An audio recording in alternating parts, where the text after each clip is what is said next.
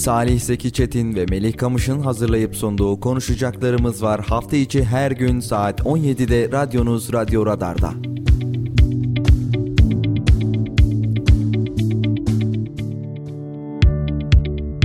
Salih Zeki Çetin ve Melih Kamış'ın sunduğu konuşacaklarımız var başlıyor.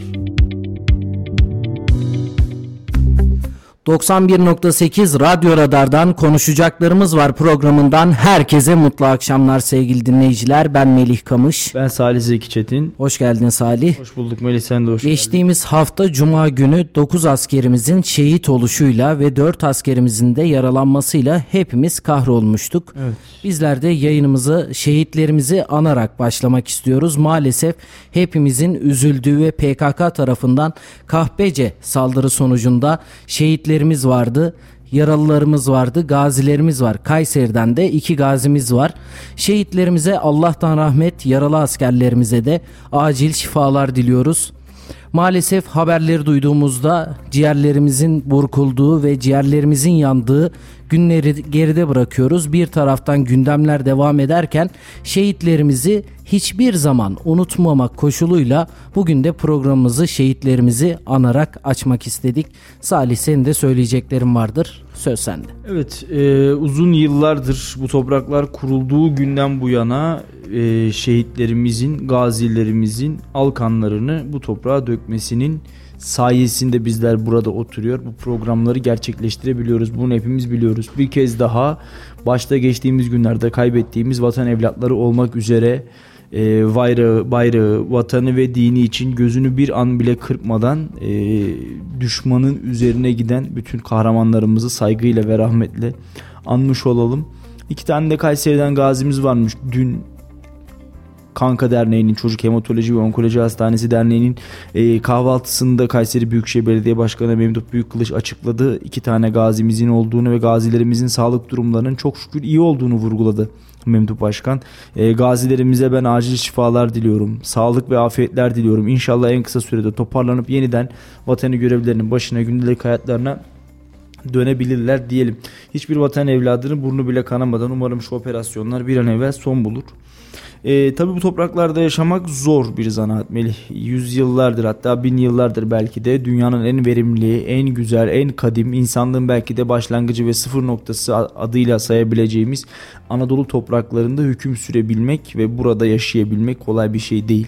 E, bizler millet olarak bunu başarmaya çalışıyoruz ve yeri geldiğinde çok ağır bedelleri de ödüyoruz. E, 1071 Malazgirt'te girdiğimiz bu topraklarda 1923'ü gösterdiğinde tarihler çıkmıyoruzu çok net bir şekilde ifade ettik.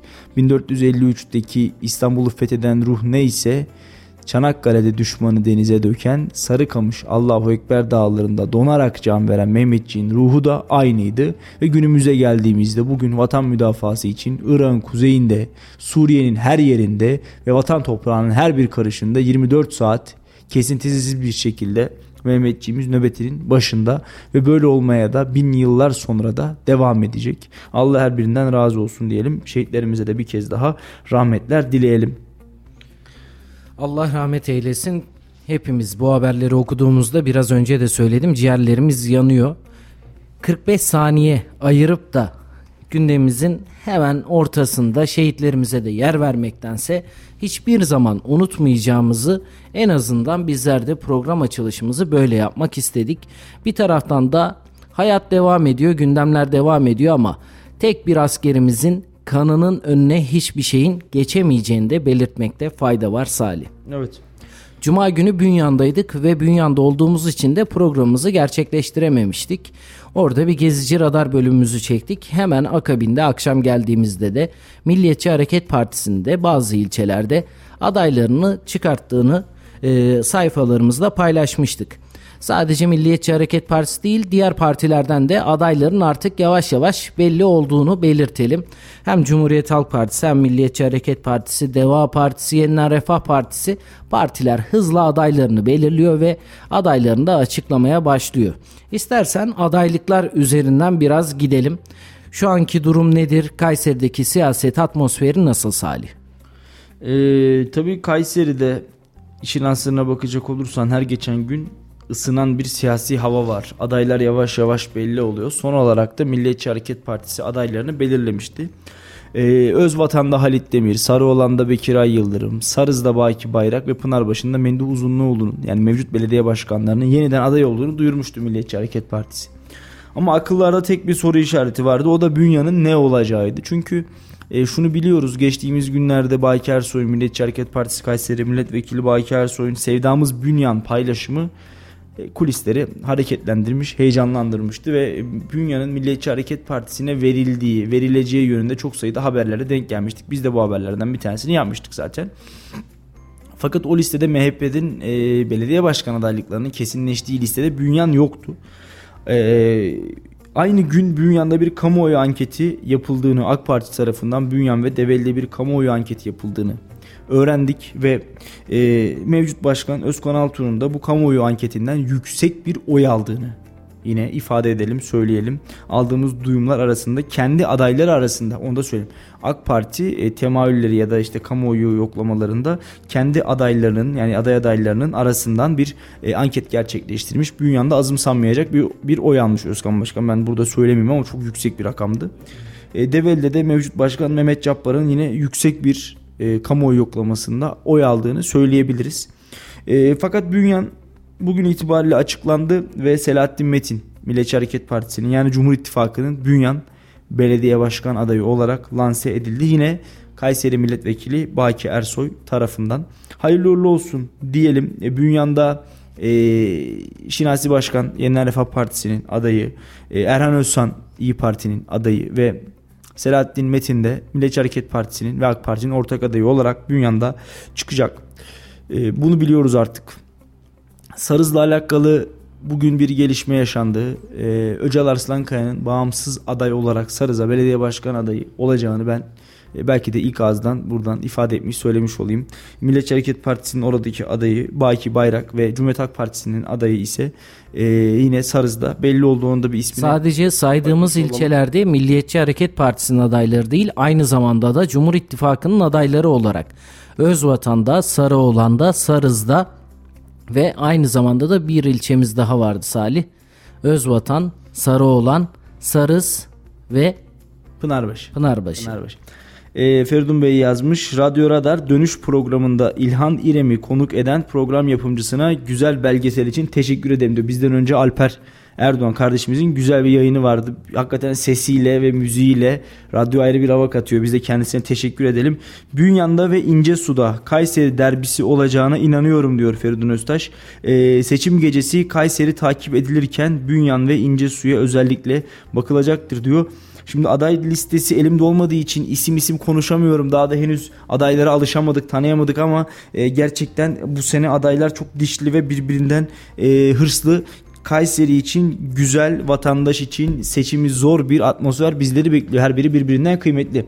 Ee, bu arada AK Parti'de Kayseri Büyükşehir Belediye Başkanlığı için e, Memduh Büyükkılıç'ın artık adaylığının neredeyse kesin olduğunu ifade edelim. Hatta geçtiğimiz hafta sonu Ankara'da olacaktık. Bizler de orada olacaktık ve ATO'da e, canlı yayınla Ankara'daki seçim heyecanını, aday heyecanını ekranlara taşıyacaktık ama geçtiğimiz hafta az önce de yayınımızın başında da ifade ettiğimiz gibi hepimizi kahreden, üzen şehit haberlerinden dolayı AK Parti bu organizasyonu ertelemişti.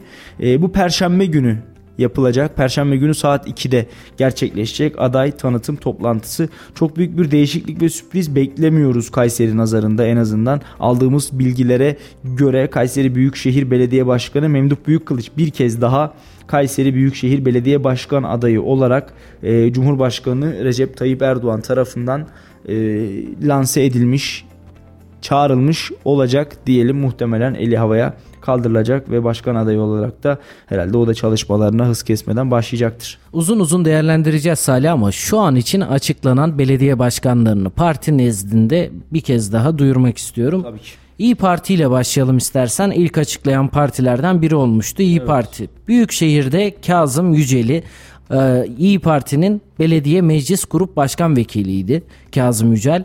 Büyükşehir Belediye Başkan adayı olarak da Kazım Yücel'i duyurmuş oldu. İş insanı Sedat Kılınç Melik Gazi ilçesinde Yurda Er Şahin Kocasinan ilçesinde, Mustafa Balcı Yahyalı ilçesinde, Recep Güngör İncesu ilçesinde, Songül Özdemir Develi ilçesinde, Erhan Özhan Bünyan ilçesinde, Halil İbrahim Çağrı Özvatan'da, Ali Dinçer Kuzugüden Felahiye'de, Salih Karagöz'de Yeşilhisar ilçesinde aday olarak İyi Parti'nin gösterdiği isimler. Diğer bir taraftan da Milliyetçi Hareket Partisi Cuma günü açıklamıştı.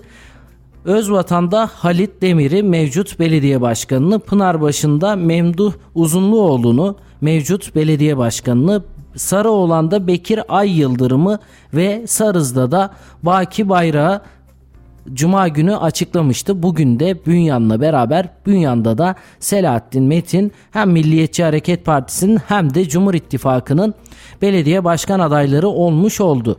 Vallahi Cumhuriyet Halk Partisi Şurada bir araya gireyim. Tabii. E, Bizler acaba muhalefet yayın açıklamak için e, iktidarı mı bekliyor diye düşünüyorduk ama herhalde iktidar muhalefeti beklemiş olacak ki AK Parti henüz adaylarını açıklamadı. Ee, Cumhuriyet Halk Partisi de adaylarını açıkladı bazı ilçelerde. Salih Pınarbaşı'nda Deniz Yağan, Sarız'da Ömer Faruk Eroğlu, Yeşilhisar'da Deniz Onaç, Felahiye'de Şeref Güleser, Yahyalı'da Mehmet Acarbaş, İncesu'da Ayşe Kendir, Özvatan'da İrfaniye Almaz, Sarıoğlan'da Murat Özcan, Akkışla'da Mustafa Dursun, Bünyan'da İbrahim Marzaoğlu'nu açıklamıştı. Yayınımıza girmeden gün içinde de Talas'ın adayı açıklandı. Cumhuriyet Halk Partisi için e, Talas ilçesinde de Cumhuriyet Halk Partisi İbrahim Yıldırım'ı belediye başkan adayı olarak duyurmuş oldu. Deva Partisi'nde ise Kadir Türkmen şu an için Koca Sinan Belediye Başkan adayı olarak geçen isimler arasında yerini aldı.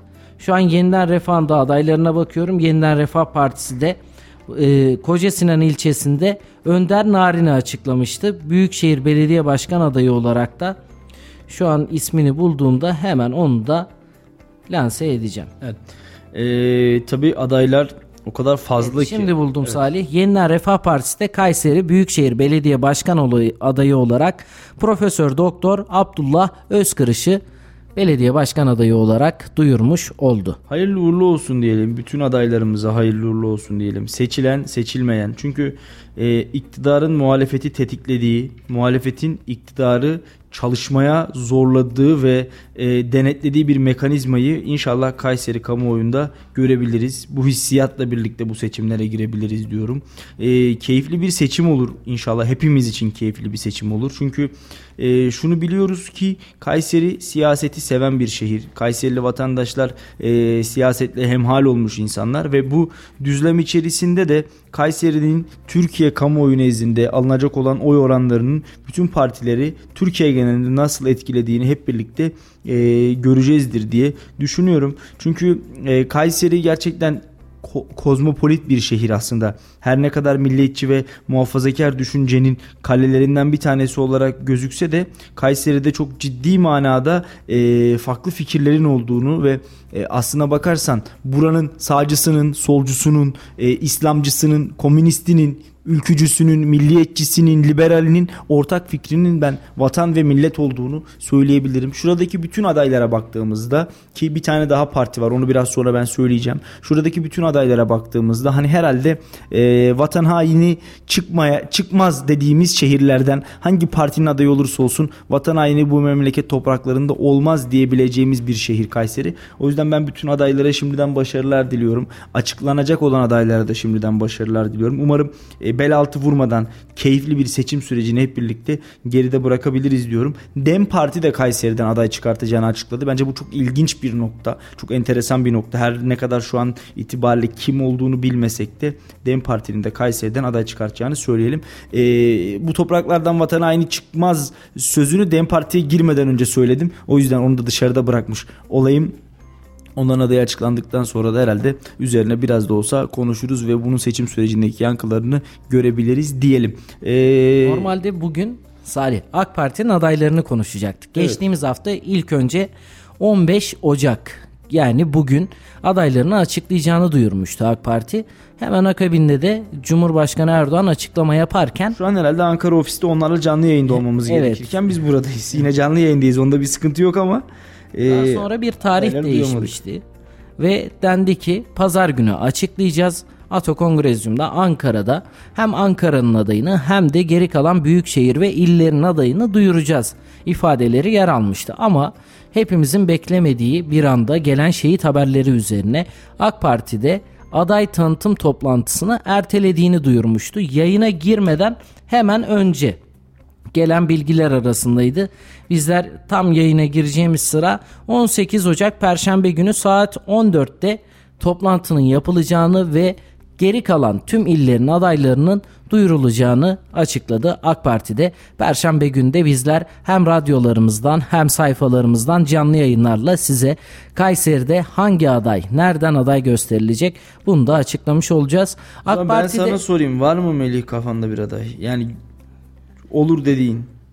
Ya Salih bunu yayınlar öncesinde sıklıkla konuşmuştuk aslında. Memduh Başkan gidiyor mu ne olacak derken ardından da öğrendik ki Memduh Başkan'ın Kayseri'de devam edeceği yönünde bilgiler var ama Bilmiyorum ben öğrenmedim. Sen öğrendiysen bir şey diyemiyorum. Siyasette 24 saat çok uzun bir süre Salih. Evet. O yüzden biz şu an kesin gözüyle direkt Cumhurbaşkanı'nın ağzından açıklanmadığı takdirde Memduh Başkan aday devam ediyor demek bizim için de yanılgı olur. Çünkü siyasette 24 saat gerçekten çok Abi uzun bir ben süre. Ben az önce şunu söyledim. E, Memduh Başkan'ın aday olacağını düşünüyorum. Yani bu benim kendi şahsi fikrim ve kulisten aldığım bilgi bu. İşte kulisten alınan bilgiler. Kulisten aldığımız bilgi. Tabii canım yani sonuç olarak bugün eminim, şuna eminim. E, aday olacak kişi de bilmiyordur. Gerçi tarihe bakayım. Yarın muhtemelen öğrenecektir o da.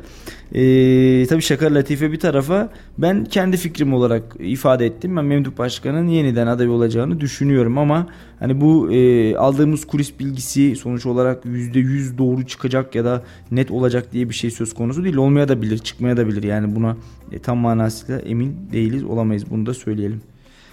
Bizler e, saatler geçtikçe artık günler demiyorum saatler geçtikçe Kayseri siyasetinin ısındığını söyleyebiliriz. Çünkü partiler de doğru ismi araştırıp ve adaylarla konuşup doğru ismi aday olarak göstermek istiyor. Her partinin tek bir amacı var.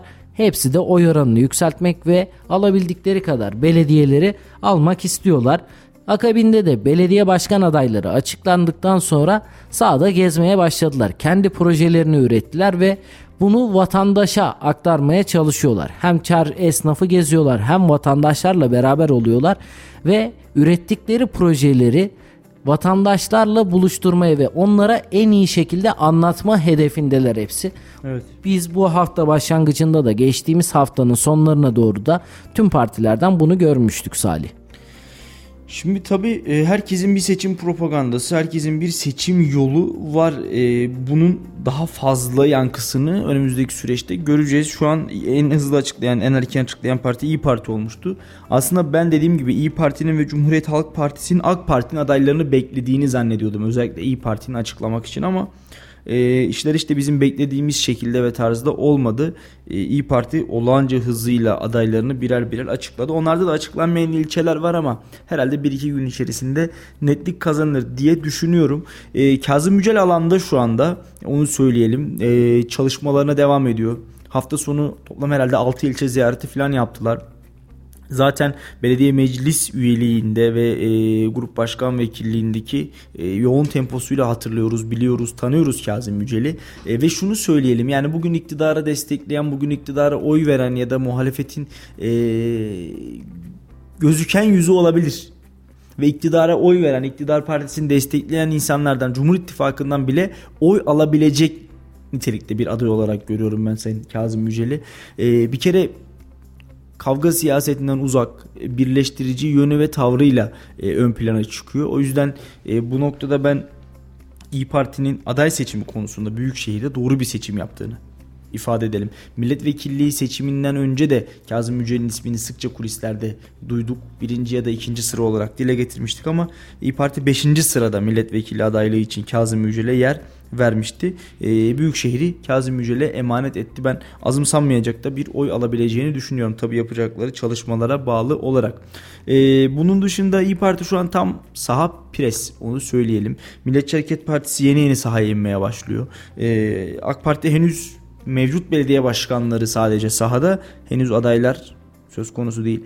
Bünyan için MHP e, bundan sonra biraz daha vites arttıracaktır. Hadi diğerleri zaten Hali hazırda 5 yıldır başkan. İşte bir tarafa baktığımızda e, Pınarbaşı'nın sevdiği bir isim Mendi Uzunluoğlu var. Bir diğer tarafta e, Sarız'ın kabullendiği Baki Bayrak var. Bir diğer tarafa baktığımızda işte Sarıoğlan'da 5 yıldır belediye başkanlığı yapan Bekir Ay Yıldırım ve bence e, MHP logosuyla yıllardır seçimi, seçime giriyor ama e, bağımsız olarak da girse Kayseri siyasetine taraflı tarafsız herkesten oy alabilecek ve seçimlerden galibiyetle çıkabilecek bir Halit Demir örneğimiz var. Ben diğer belediye başkanlarından Halit Başkan'ı biraz ayrı tutuyorum. Makam arabasının ne olduğunu biliyorum. Kendisinin o makam arabasını kullandığını biliyorum. Şahsi aracı olduğunu biliyorum. Bunun yanında sabah saat 6.30'da Özvatan'a giderseniz Halit Demir'i bir kamyonun tepesinde tepesinde, bir tırın dorsesinde, bir iş makinesinin üzerinde görebilirsiniz. Belediye başkanı ama sabah saat 6.30-7'de işçilerle beraber çalışmalara katılıyor. Parke çalışmalarına katılıyor. Kum taşıyor. Bunun yanında taş taşıyor toprak kazıyor, eşiyor, bir şeyler yapıyor. Yani kendi beldesi için adeta bir başkan gibi değil işçi gibi personel gibi çalışıyor mücadele ediyor. E, bence ben Cumhur İttifakı'nın Kayseri noktasında 17-0 devam eder mi bunu bilmiyorum ama yine hani yüksek bir oy oranı alma, e, alacağını da düşünüyorum bunu da söyleyeyim. Siyasette ısındıkça, adaylar açıklandıkça da üzerine konuşmaya devam edeceğiz. Bu saatten sonra da sahada çalışmalarını, projelerini anlatırken belki de bu saatten sonra projeleri üzerine konuşmaya devam edeceğiz Salih. Diğer konularımıza geçelim istiyorsan. Ee, geçtiğimiz hafta sonu, cumartesi günü Çanakkale 100. yıl müzesi açıldı. Çanakkale şehitlerine ithafen. Evet. Ve çok da güzel bir müzeydi. Bu müzeyi e, tanıtarak ve anlatarak devam etmeliyiz. Çünkü oraya gittiğimizde ürünlerin, tarihimizin ne kadar şanlı bir destansı olduğunu görmüştük. Bu sebeple de müzeyi açmaya yol gösteren ve emekleri en üst düzeyde olan Ahmet Nedim Kilci hocayı da almadan geçmeyelim istersen. Kesinlikle haklısın Meli. Ee, Çanakkale ruhunu zaten e, küçük yaşlardan bu yana her Türk genci mutlaka yaşıyordur. Ben Çanakkale'ye 3 kez gitmiş bir vatan evladıyım. Çanakkale'deki her bir karış toprağı gezerken bu milletin ne badireler atlatarak Türkiye Cumhuriyeti Devleti'ni kurduğunu ve e, söz konusu vatan savunmasıysa e, ne kadar sınırları zorlayıcı şekilde dünya ile yedi düvele karşı gelebileceğimizi gösteren bir mihenk taşıdır Çanakkale bizler için. Her gittiğimde ben aynı duyguları ve aynı hissiyatı taşıyorum ve yaşıyorum. Eminim şu an bizi dinleyen her bir e, fertte, her bir vatandaşta söz konusu Çanakkale olduğunda ismi bile geçtiğinde, söylendiğinde, duyulduğunda tüyler diken diken, yürek ve göğüs kabarık bir şekilde geziyordur. Çünkü her birimiz Çanakkale'de savaşmış o şanlı ecdadın torunlarıyız. Onlardan sonra bu toprakların bizlere bıraktıkları mirasçıları ve bizlerden sonrası içinse emanetçileriyiz. Çanakkale bizim makus tarihimizin bittiği nokta. Çanakkale belki de kendisinden önce bir asırdır ayaklar altına alınmaya çalışılan Türk devletinin, Türk milletinin yeniden şahlandığı ve sancağını yeniden ay yıldızlı sancağını yeniden vatandaşlarının üzerine diktiği bir yerdir Çanakkale. Çanakkale bir ruhtur, bir bilinçtir. Çanakkale bir gelecektir aslına bakarsan Meli. Ahmet Nedim Kilci Hoca da 27 yıldır her hafta Çanakkale'ye giderek Çanakkale ruhunu Kayseri'ye taşıyan ve Kayseri'deki vatandaşlara, Kayseri'deki insanlara Çanakkale ruhunu aşılamaya çalışan bir hocamızdır. Kendisi de bizi dinliyorsa buradan selam olsun. Ee, Çanakkale'yi Ahmet Nedim Hoca'dan dinlemek lazım. Çanakkale'yi Ahmet Nedim Hoca ile gezmek lazım. Çünkü anlatması gereken, yaşatması gereken müthiş bir ruh var. 27 yıldır her gidişinde topladığı Çanakkale'den getirdiği eşyaları bir müzede buluşturdu. Talas Belediyesi'nin girişimleriyle Sayın Mustafa Yalçın'a da buradan selamlarımızı, saygılarımızı iletelim. Hakikaten kültür anlamında, sanat anlamında Kayseri'deki en başarılı belediyecilik örneğini görüyoruz. 17 belediyenin içinde. Antika pazarı diyorsun, tarihi eşyaların, koleksiyonluk malzemelerin satıldığı ve her ayın ikinci pazarı muhteşem bir atmosferde gerçekleşen antika pazarını görüyoruz, şahitlik ediyoruz. Nerede? Talas'ta. Akabinde Çanakkale Müzesi diyorsun. Nerede görüyoruz? Talas'ta. Talas Belediyesi hakikaten bu konularda sanatta, kültürde, edebiyatta ve tarihte biraz da Sayın Mustafa Yalçın'ın öğretmen olması, eğitimci olması hasebiyle diğer belediyelerden herhalde şöyle yarım adım, bir adım ayrılıyor. Diğerlerine de haksızlık etmeyelim ama Talas Belediyesi'nin ayrıldığını söyleyelim. Hakkını teslim etmiş olalım. Muhteşem bir müze açıldı. Neydi o müzenin ismi? Çanakkale'den Cumhuriyete 100. Yıl Müzesi. Açılışında oradaydık. Açılıştan sonra gezdik. Ben dün de oradaydım. Dün de tatil vaktimi müzede ayırdım. Çünkü gerçekten 6400 parça Çanakkale'ye ait eserin ürünün sergilendiği muhteşem bir müze. Beni daha da mutlu eden bir nokta söyleyeyim. Çanak e, Kayseriler müzeyi o kadar güzel sahiplenmişler ve o kadar güzel o müzeyi benimsemişler ki şu anda evinizde dedenize ait veya babanıza ait Çanakkale Savaşı'nda savaşılmış belge, eşya, istiklal madalyası varsa onları müze alıyor ve sergilemek üzere muhafaza altına alınıyor. E, o müzedeki malzemelerin tamamı Ahmet Nedim Kilci'nin. Bundan sonra gelecek olan bütün malzemeler ne olacak hocam? Onlar da mı sizin olacak dedim. Hayır dedi. Onlar Talas Belediyesi'nin envanterine zimmetlenmiş olacak ve sergilenecek. Yani şu ve e, şunu söyleyeyim.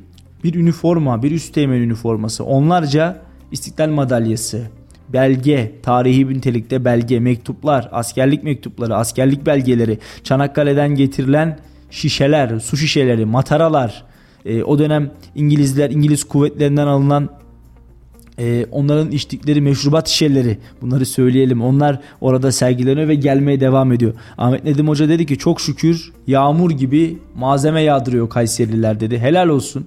E, eğer elinizde dedenize ait bir istiklal mücadelesi eşyası varsa Talas Belediyesi'ne gönül rahatlığıyla teslim edebilirsiniz. Muhteşem bir müze Osmanlı Sokağı'nda. Gitmediyseniz gidin saat 6'ya kadar açık.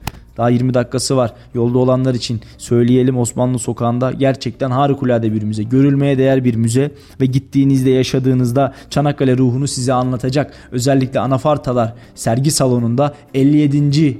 alayın o muhteşem sancağının altında Çanakkale'de savaşmış bir neslin evladı olmaktan herhalde mutluluk ve iftihar duyacaksınız ve tabii ki sadece müzeye gitmek, bir şeyler görmek, objeleri görmek, savaş kahramanlarının bıraktıklarını görmek değil o dönemin insanlarından dinlemek, bilmek ve tarihi hikayelerle o eşyaları ilintilendirebilmek. İşte Kayseri'de Osmanlı Sokağı'nda Çanakkale'den Cumhuriyet'e 100. Yıl Müzesi'nde bu yapılmış, bu yansıtılmış, bu yaşatılmış. Helal olsun diyelim gitmek isteyen herkesi de davet etmiş olalım.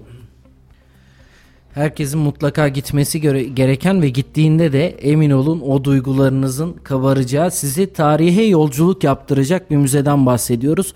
Osmanlı Sokağı içerisine kurulmuş bu müzeyi müsait bir vaktinizde gitmenizi biz de şiddetle tavsiye ediyoruz.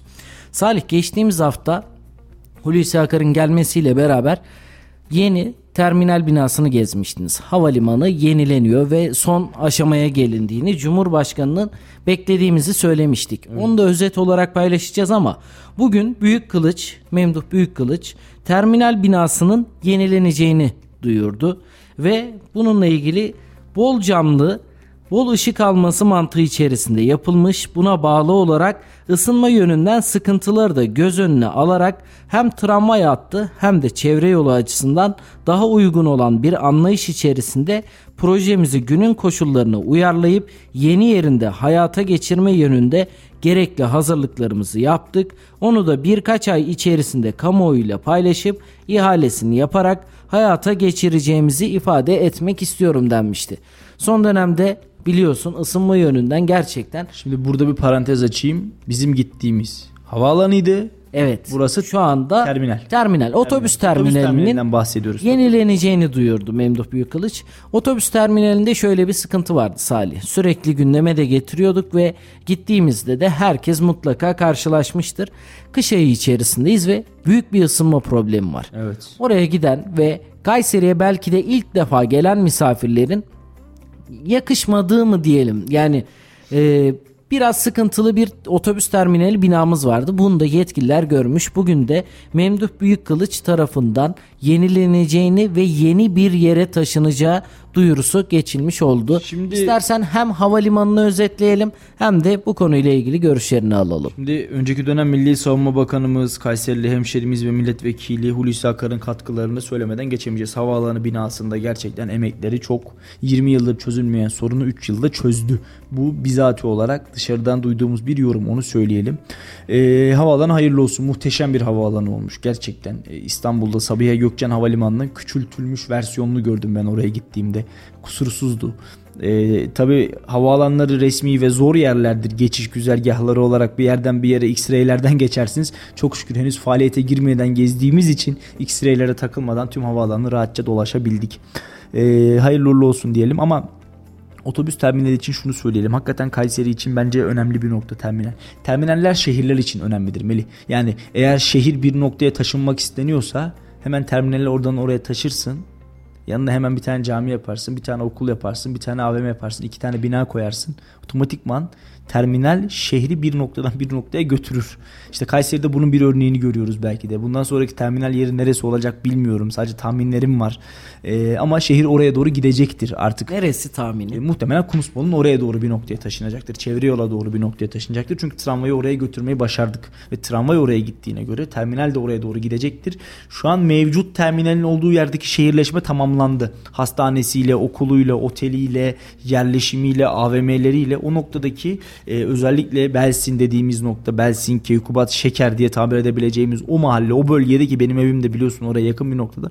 Oradaki şehirleşmeyi tamamladık. Artık terminal vizyon ve misyonu tamamlamış bir şekilde taşınacak ve yeni yerinde yeni bir şehirleşme alanı belki de hayatımıza girecek. İhtiyaç var mıydı? Mutlaka vardı. Terminalimiz noktasında Kayseri'ye yakışmayan bence bir görüntü. Daha lüks, daha konforlu, daha güzel bir terminal binası hepimizin takdiri. Ama ben bu şehre geldiğimde otobüs terminalinin havaalanından büyük olduğunu her daim söyledim söylemeye devam ediyordum bu güne kadar. Çünkü 8 yıllık bu süreçte bizler e, belki amiyane bir tabir olacak ama hemen bizim o büyük terminalin yanında ilçelere giden e, işte İnce Suya, Develi'ye, Yahyalı tarafına giden otobüslerin olduğu mini bir terminal binası var ya. İşte Kayseri'nin havalimanı binası o kadardı aslında. Şimdi bizler Kayseri'nin bu makus tarihini yıktık ve güzel bir havaalanı binası kazandırdık. Şimdi inşallah yeni havalimanından daha lüks bir terminal bekliyoruz. Bu şey buna alışkın çünkü. Tabii işin latifesi bir tarafı hayırlı uğurlu olsun diyelim vatandaşlarımıza.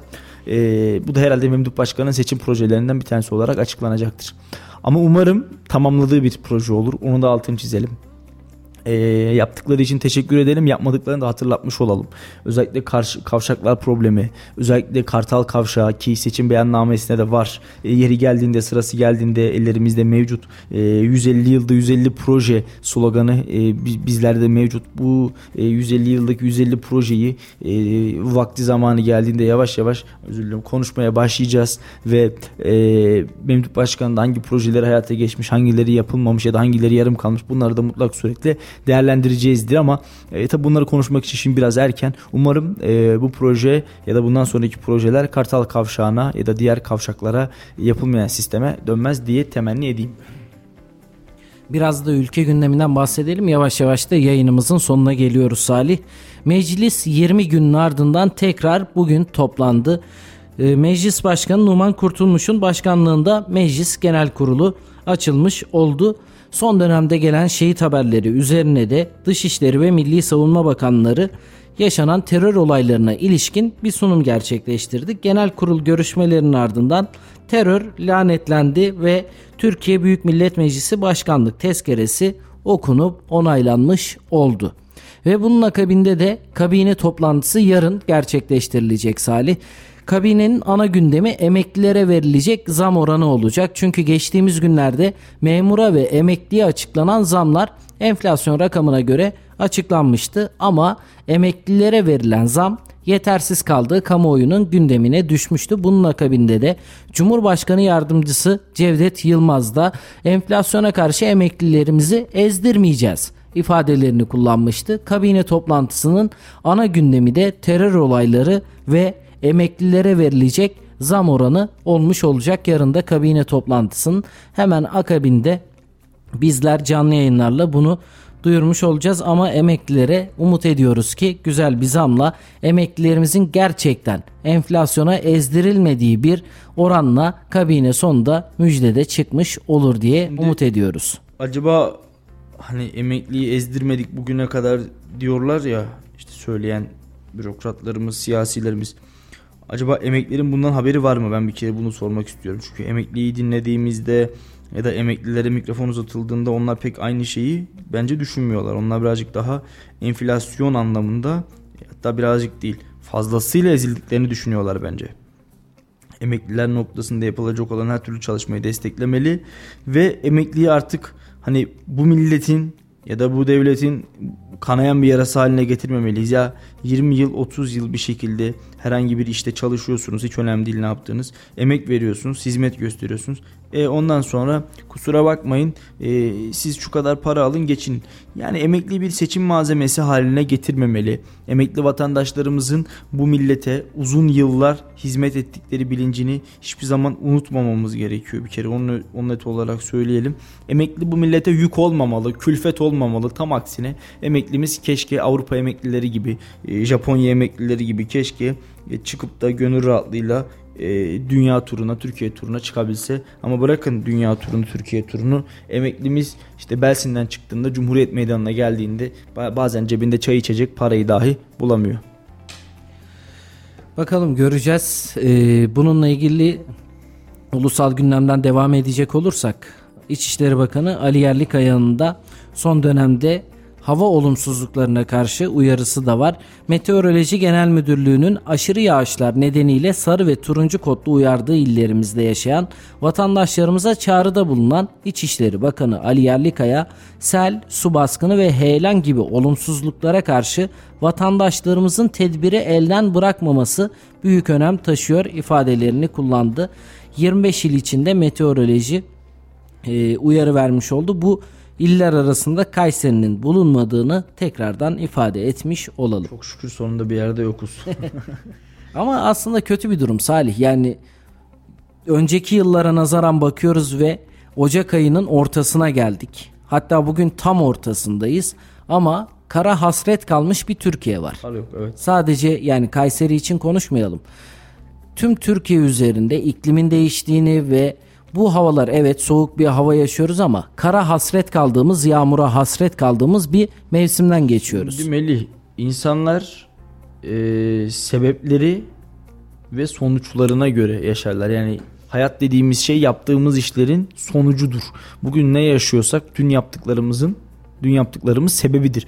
Biz insanoğlu olarak bu kadar çok doğanın ayarlarıyla oynadık, o kadar çok kirlettik, o kadar çok yarınımız yokmuşçasına yaşadık ki e bugün geldiğimiz noktada da bütün bunların başımıza geliyor olması oldukça normal ve doğal olarak görüyorum. Ben Allah beterinden saklasın diyorum. Umarım iklim kriziyle e, en kısa sürede daha kararlı bir mücadele içerisinde de olabiliriz. Hatırlıyorsan geçtiğimiz yıllarda işte küresel ısınma var. Deodorant kullanırken, egzozlarınızı kullanırken dikkatli olun. Parfüm sıkarken iki kere düşünün yani ne diyeyim. Sadece Yıllarca uyarı yapmıştık. Bak sadece parfümle de bitmiyor iş. E, Çevre Şehircilik ve İklim Değişikliği Bakanı Sayın Mehmet Yosası ki e, sanayi devriminden bu yana dünya sıcaklığının bir buçuk derece arttığını söyledi. Yani bir buçuk derece Sayın Bakan da ifade etmişti. Hani bir buçuk derece deyip geçmeyin. İnsan vücudu kaç derece? 36 buçuk. Değil mi? Hani 36 36 buçuk ideal sıcaklığımız. Bir buçuk derece artıp 37 37 buçuğa çıktığımızı düşün. Ateşimiz çıkıyor değil mi? Yanıyoruz. Sanki bir derecenin orada ne kadar ehemmiyetli ve önemli olduğunu anlıyoruz. Bir derece daha çıksa ne olur biliyor musunuz? Dünya yaşanmaz bir yer haline gelir dedi. Tıpkı insan vücudu gibi. İnsan vücudundaki sıcaklık 3 derece artsa 38 buçuğa 39'a 39 buçuğa çıksa Allah muhafaza havale geçiririz. İşte dünya da tıpkı üzerinde yaşayan insanlar gibi mevcut sıcaklığı, yerküre sıcaklığı 2 derece 3 derece arttığında felaketler silsilesi peşimizi bırakmaz ve yaşanmaz bir yer haline gelir dünya. İşte biz oraya doğru gidiyoruz. Frene basmak gerekiyor. Sadece bizim değil. Karbon ayak izimizi azaltmamız gerekiyor. Araçlarımızda dizel yakıtı, benzin yakıtı bir tarafa bırakıp elektriğe hızla dönüş yapmamız gerekiyor. Üretimlerde, fabrikada, fabrika bacalarında özellikle organize sanayi bölgelerinin yoğun olduğu yerlerde e, bu dönüşümü başlatmış olmamız gerekiyor ve yenilenebilir enerji kaynaklarını ortaya koymamız gerekiyor. Nedir yenilenebilir enerji kaynaklarımız? Hepimiz biliyoruz zaten ilkokuldan bu yana Hatta yenebilir enerji kaynakları olarak da bazen yorumladığımız işte güneş, rüzgar, ışık, ne bileyim hani ne, neyden enerji üretebiliyorsak su, akarsu bunların hepsini biliyoruz. Ee, ve dediğim gibi rüzgar gülleriyle, güneş enerji panelleriyle, su türbüşonlarıyla bence elektriği üretmeli ve bunu tüm dünyada, tüm Türkiye genelinde kullanabiliyor olmamız lazım. Ee, ama şunu da biliyoruz 2024 yılında bir elektrik kesintisi hadisesidir patladı gidiyor. Pillere yoğun bir ilgi var, mumlara yoğun bir ilgi var, el fenerlerine yoğun bir ilgi var. Evimizde yokmuşçasına, hiç kalmamışçasına alıp alıp kenara atıldığını biliyoruz. Bakalım hayırlısı olsun e, memleketimiz adına, dünya adına ve ülkemiz adına. Son olarak da Kayseri Spor bugün saat 20'de Galatasaray'ın konuğu olacak Salih. Son dönemde Kayseri Spor'un maalesef kaybettiği maçların akabinde bugün de Allah Melih, ya puanla ya da haber puanla vermedin bize yani küresel ısınma dediğin, ekonomi dediğin, emekli dediğin, Kayseri Spor dediğin yaramızı deşmeye devam ediyorsun. Çok iyi başlamıştık lige. Muhteşem bir peri masalı yaşıyorduk. Tıpkı İspanya'nın İspanya'daki Girona takımı gibi ama Girona'nın peri masalı sürerken biz uyandık rüyadan. Biraz erken uyandırılmak zorunda kaldık. Kayseri Spor son 4 maçtır galibiyete hasret. Bırak galibiyeti puana hasret. Bugün de e, ligin ikincisi Galatasaray'la ki Galatasaray geçtiğimiz hafta ağır ve derin bir yara aldı beraberlik. Sivas beraberliğiyle. Bu hafta kendi evinde bizimle oynayacak. Zor bir maç. Hakikaten çok zor bir maç olacak.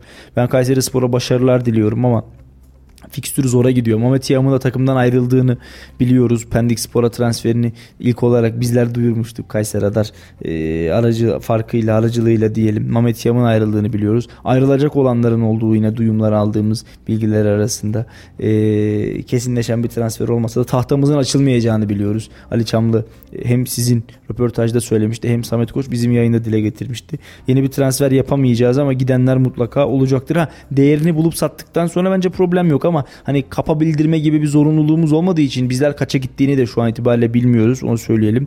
Keşke Tiam'ın ne kadar satıldığını örneğin öğrenebilmiş olsaydık ama bildiğimiz şey şu. E, en azından ikinci yarı Tiam'a ödeyeceğimiz maaşı artık ödemeyeceğiz diyelim. Umarım Kayseri Spor gol yollarında sıkıntı çekmez ve bugün Galatasaray'dan puan ya da puanlar alır. Şehrimizin temsilcisine ben başarılar diliyorum. Kazanan taraf sarı kırmızı olsun diyorum ama o sarı kırmızı Erciyes'in esintisini almış sarı kırmızı olsun ve İstanbul'dan 3 puanla dönelim inşallah. İnşallah tek temennimiz puan ya da puanlarla şehrimizin temsilcisinin gelmiş olması olur tekrardan şehrimize.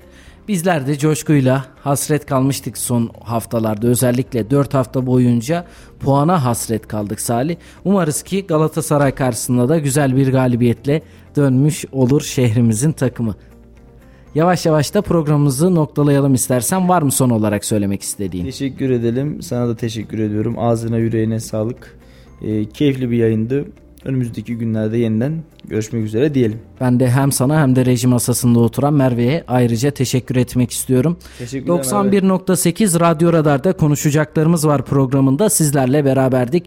Bizi sabırla dinlediğiniz için hepinize ayrı ayrı teşekkür ediyoruz. Yeni yayınlarda görüşünceye dek hoş kalın, hoşça kalın.